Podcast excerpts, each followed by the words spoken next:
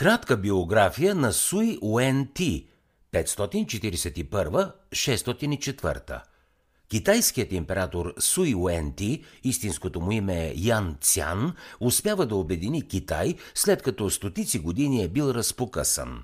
Политическото единство, което той въвежда, продължава през по-голямата част от следващите столетия.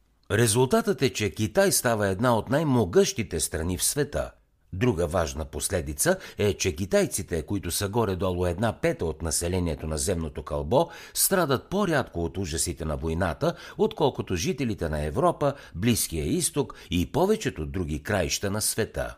По-ранният император Ши Хуан Ти е обединил Китай през трети век преди Христа. Неговата династия Чин е унищожена скоро след смъртта му, но доста бързо е наследена от династията Хан, която управлява Китай от 206 година преди Христа до 220 след Христа.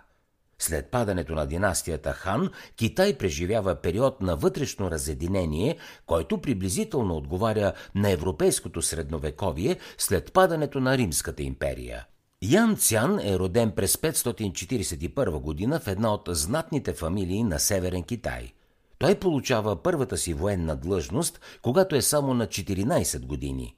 Ян Цян е много способен и бързо се издига, докато служи при своя повелител, императора от северната династия Чжоу. Той му помага да установи контрол върху по-голямата част от Северен Китай и тази помощ не остава невъзнаградена – през 573 година дъщерята на Ян Цян се омъжва за престолонаследника. Пет години по-късно императорът умира. Престолонаследникът явно е умствено неуравновесен и скоро се развихря борба за власт. Крайният победител в нея е Ян Цян, който през 581 на 40 годишна възраст е признат за император. Но не е доволен да бъде император само на Северен Китай – след внимателна подготовка през 588 той нахлува в южната част на страната. Нашествието бързо се увенчава с успех и през 589 Ян Цян вече е владетел на цял Китай.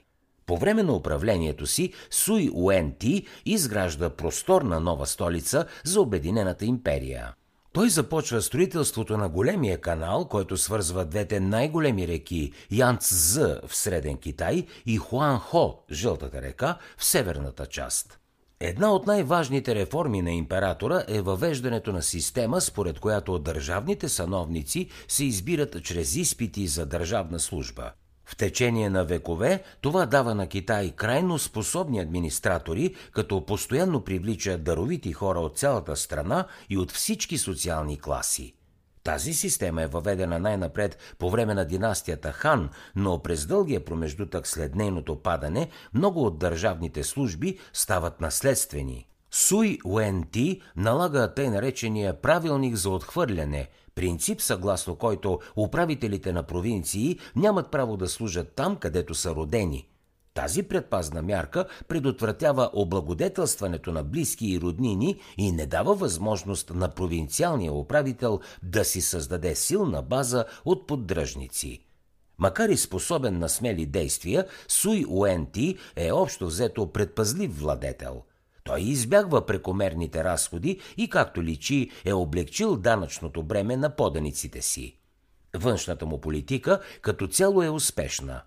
Суи Уенти изглежда е по-малко самоуверен от други владетели и завоеватели с успехи като неговите. Мощен и влиятелен владетел на милиони хора, той, колкото и странно да е, като че ли е живял под чехъл – Неговата способна и доминираща в семейството жена му е оказвала голяма помощ както за издигането до императорския трон, така и по време на управлението му. Суй Уенти умира през 604 година на 63 годишна възраст. Ширят се подозрение, че е жертва на мръсна игра от страна на втория му син, любимец на императрицата, който става негов приемник – Новият император търпи несполуки във външната политика, така че накрая в Китай избухват бунтове срещу неговото управление. За да чуете още резюмета на световни бестселери, свалете си приложението Бързи книги безплатно още сега.